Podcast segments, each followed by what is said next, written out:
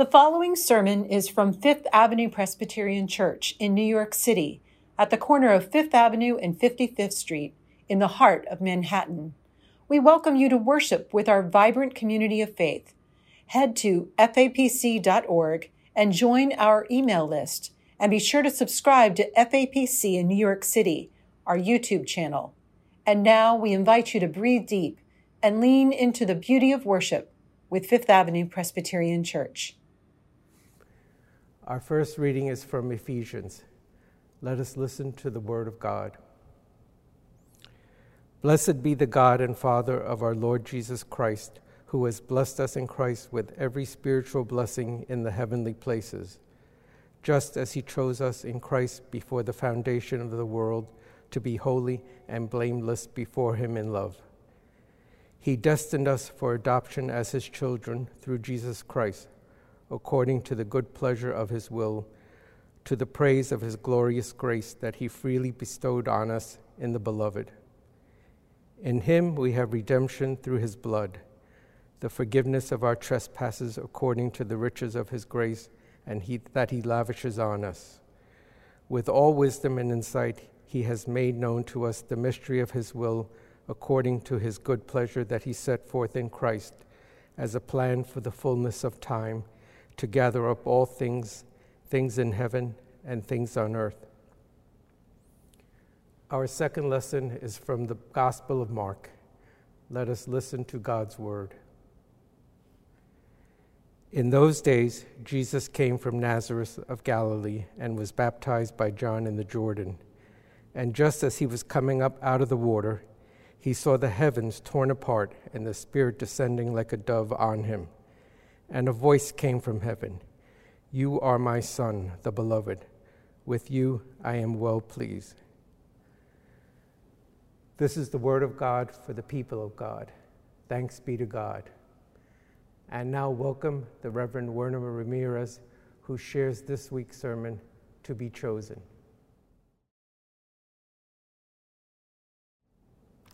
When I was in seminary, I got a text message from one of my former students, Tacey. I knew Tacey from my time as a youth pastor in California. The text message said, Hi, Werner. I hope everything is going well. Can I ask you for a favor? Now, I left Good Shepherd Presbyterian Church right before her freshman year of high school, and I had her in youth group from sixth to eighth grade, which would mean that she was going to be a junior in high school when I got that text. So when I saw that she wanted a favor, I assumed she probably wanted to start college applications and wanted to put me down as a reference. I'm used to that request. But I know better to agree to a favor before knowing what it is. So I respond by saying, Hi, Tacey. I'm doing well. How are you? And what can I help you with? She said, I'm awesome. I just joined a new church in Colorado and I'm swimming hard with my swim team. Now, for the favor, I want to get a tattoo, but I want it to be very meaningful and I remember you always said that if you remember anything, remember that you are loved. So I want to get remember you are loved tattooed. But I want it in Hebrew. Do you by chance know how to translate that? I respond by saying, Huh, very interesting. My Hebrew is not the best, but trust me, you do not want me translating something into Hebrew. But most importantly, have you talked to your parents about this? Oh, yeah, they're totally cool with it. Now, taking the whole tattoo idea out of the scenario, I was absolutely ecstatic to know that she still remembered those words the words, You are loved.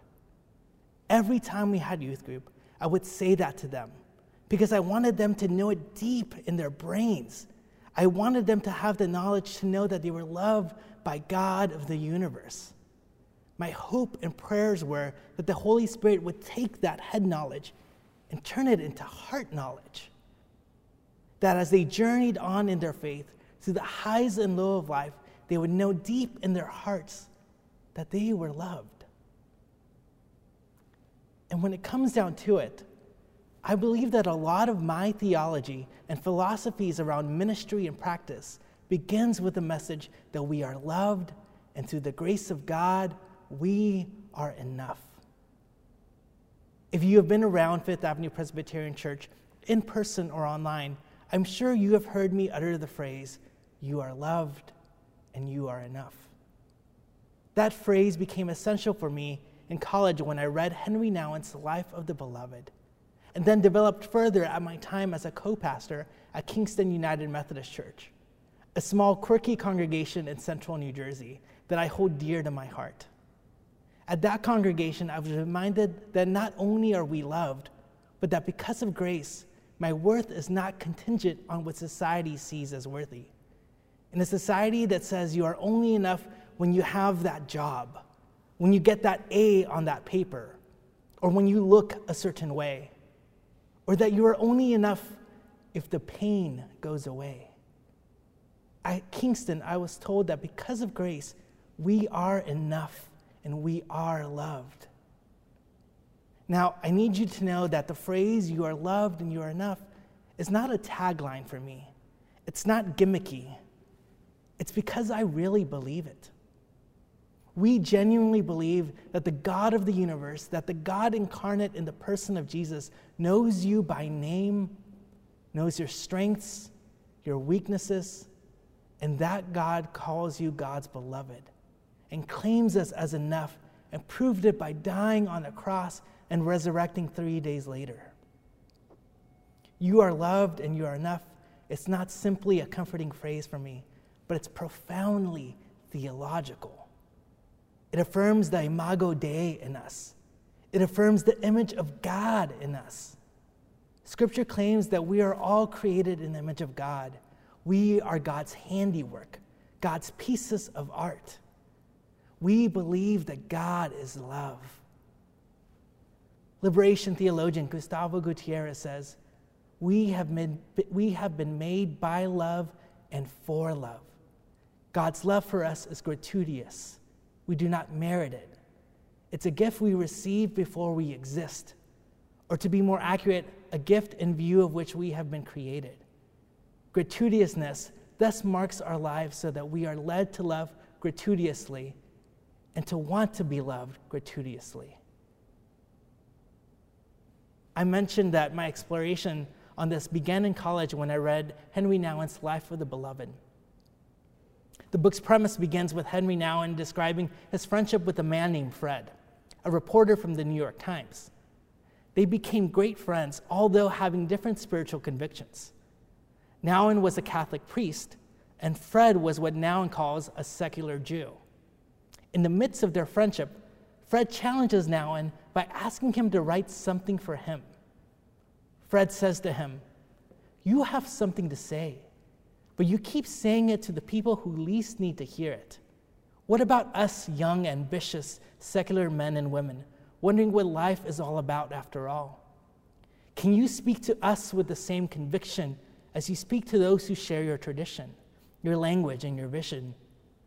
Speak to us about the deepest yearning of our hearts, about the many wishes, about hope, not about strategies for survival, but about trust. Not about new methods of satisfying our emotional needs, but about love. Speak to us about a vision larger than our changing perspectives and a voice deeper than the clamoring of our mass media. Yes, speak to us about something or someone greater than ourselves. Speak to us about God. So, as Henri Nouwen contemplates what to write, the word that keeps popping into his head is the word beloved. And the image of Jesus' baptism, where the Spirit descends on Jesus like a dove, and a voice from the heaven says, You are my Son, the beloved, and with you I am well pleased. And I agree with Nouwen when he says, God says the same thing to us You are my son. You are my daughter. You are my child. You are my beloved, and with you I am well pleased. I'm not saying that we rank equal to Jesus. Jesus is God the Son, God's Son. But as adopted children of God, we are still called God's beloved children. And once we begin to discover that we are God's beloved, that we are loved, we just want to know more and more. Nouwen says it's like discovering a well in the desert. Once you've touched wet ground, you want to dig deeper. One of the ways that Nouwen describes our belovedness is by reminding us that God has chosen us. God has chosen you to be God's. What does it mean to be chosen? To be chosen is a very special thing. Think about a time that you have been chosen. In the summer of 1999, I was selected to kick a soccer ball at halftime of a Women's World Cup match. I was one of two kids selected out of thousands to kick in the Allstate $1 million kick. And let me tell you, I was a very excited 13 year old boy. I remember answering the phone, and they asked for Werner Ramirez. And whenever I picked up the phone and they asked for Werner Ramirez, I would always ask, Do you want junior or senior? Because my dad's first name is also Werner. And they never actually wanted to talk to me, but I thought it was funny to ask. Yet this time they said, The junior. They wanted to talk to me. They asked if I remember entering this contest for $1 million at a LA Galaxy game. And of course I remembered because I got a free keychain out of it. So I passed the phone to my mom, and she didn't think it was real. But sure enough, I was selected for this kick. I was chosen. And let me tell you, I felt special. They flew my family and me out to Chicago. We stayed in the nicest hotel I have ever visited. All the meals were included. They gave me $500 spending money and everywhere we went, we were taken in a limo. Alexi Lalas, a famous soccer player, was my coach for the week. It was all so cool. The morning of the kick, we were on Good Morning America. Robin Roberts interviewed me, and George Stephanopoulos said my name. Later on, we had a media session, and there was interview after interview, and I kept making my practice shots. I was big time. The night came, and Soldier Field was a sellout for the USA versus Nigeria match. Over 65,000 people there, and I assumed that most people would leave at halftime to get nachos and stuff.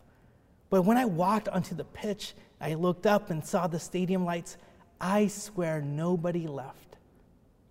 The kick was also live on ESPN2, which meant that my friends back home were able to see.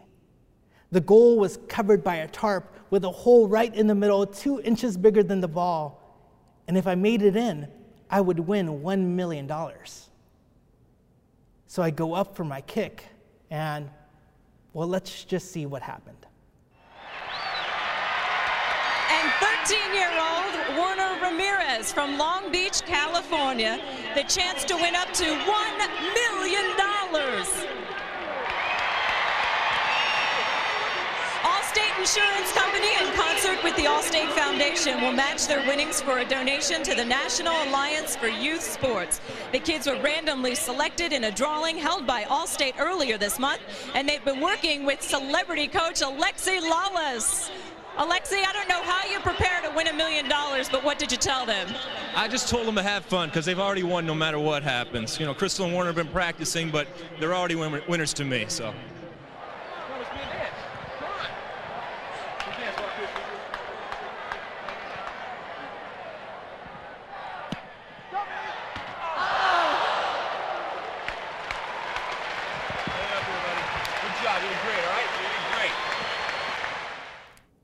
The ball goes wide left. But here's the cool thing yes, I missed the million dollar kick, but I got a $25,000 consolation prize. Not too shabby for a 13 year old. I thought God had given me that money for college, but in 2004, immigration came calling, and after a nasty deportation scare, we were able to use that money to speed up our green card process. I knew that God had given me that experience so that my family and I could stay in the country. But that's a whole different sermon. The point is, that week, I felt special because I was chosen. I was on TV. I was treated like a celebrity. On the flight back, Andrew Shue was on our flight. My cousin who came with us recognized him as an actor on Melrose Place, but I knew him as a player on the LA Galaxy. On our way out of the plane, he told me that he was lucky to meet me in person. I was special that week because I was chosen for the Allstate $1 million kick. There is something extraordinary when one is chosen. And friends, I'm here to tell you that you are chosen as well. You have not been chosen to kick for $1 million, but for something far better. God has chosen you to be God's beloved. You have a name that someone named you, and you also have another title Child of God. God has chosen you, and you are special. You have a story, and that story is important. Your story is your own, and it's also part of God's incredible story, and you cannot be replaced. God has chosen you because God created you, and God loves you. And this chosenness that we have is not like being chosen for the football team where someone else does not get chosen. To be chosen as the beloved of God is something radically different. Instead of excluding others, it includes others. Instead of rejecting others as less valuable, it accepts others in their own uniqueness. It's not a competitive, but a compassionate choice. The first step in discovering our belovedness, in discovering that you are loved and enough, is knowing that you are already there. It's the head knowledge of it. You have already been picked, you have already been taken, you have already been chosen. Yet that is a lot easier said than known and felt. It's sometimes hard to embrace our belovedness when we are surrounded by messages that tell us otherwise. And that is a real spiritual struggle. So Nouwen gives us helpful tips to remind us of our belovedness. The first one is unmasking the lies that the world says about you. The world and people judge you by your performance, by your looks, by your success, and we are sometimes made to feel worthless. Nouwen simply says, when you feel hurt, offended, or rejected, you have to say to yourself, these feelings, strong as they may be, are not telling me the truth about myself. The truth, even though I cannot feel it right now, is that I am a chosen child of God. I remember being in about second or third grade, and I was on a soccer team called the Purple Punishers, and we had a playoff game that went into shootouts. For as much as I love soccer, I'm not good at playing the game. You saw my kick. At this shootout, I was placed to kick last. Shootouts are typically five shooters for each team. The one with most goals wins. And if it's still tied after five shooters, it goes into sudden death. One player from each team goes until the tie is broken. And during this match, the tie was not breaking, and it went to the 11th kicker. The 11th kicker is the last one before the rotation starts over again. And I was that 11th kicker. Typically, the 11th shooter is the one who's least confident in penalty taking. So the other team goes first, and he made a shot. So it was my turn. If I missed, we would be eliminated. If I made it, the game would continue. And I had never scored a goal in an actual match before, and I was terrified. But I go up and I score a perfect penalty kick right in the upper left corner. And as I am cheering and so proud, I look around and all of a sudden I see my coach and the other coach yelling at each other. And then the parents start to get involved, and I see some pushing and shoving. And I learned that the other team did not want my goal to count because they were not sure if I was on the field or on the bench before the last whistle. So I begin to cry. And I remember running to my dad and saying, They don't want my goal to count. And that was the first time I ever saw my dad cry. He's crying, and with tears in his eyes, he says, No, your goal counted. They might not think it counts, but if you did not score that goal, then nobody would be arguing and the team would have lost. your goal counted. Friends, even when we feel like we do not count, we have to unmask the lies. Remember that we do count. We have been chosen. We are God's beloved. My dad reminded me that night that I counted. And that is what the author Nouwen gives as an additional tip to look for people and places where truth is, spoke, is spoken and when you're reminded of your deepest identity as a chosen person. Friends, here at Fifth Avenue Presbyterian Church, we will do our best to remind you that you are loved and that you are enough. And I encourage you to surround yourself with folk that do the same. When Simone Biles withdrew from some of the competition these past Olympics for mental health reasons, she received some terrible criticism on one side. Yet on the other side, she received encouragement by others. And she decided to hear the truth over the lies. She tweeted, The outpouring love and support I've received has made me realize I'm more than my accomplishments in gymnastics, which I never truly believed before. And one of the beautiful things about knowing that you have been chosen, knowing that you are loved, is that you begin to see the chosenness in those around you. Those around you in the pews, in your neighbors, in the marginalized, even in the people that annoy you the most. You'll begin to see the chosenness in them. You begin to recognize the image of God in them and that they too are beloved children of God. Too often in our society, we tell certain people that they are not loved and that they are not enough. When racism is at play, we tell certain people that they are not loved. When people are not fed, we tell the hungry that they are not enough. And yet, one of the jobs of the church is to flip a 180 on that lie and remind people in word and in action that that is not true. When we at Fifth Avenue Presbyterian Church have honest conversations about racism, and participate in anti racism. It's because we want to remind all people that they are loved and enough.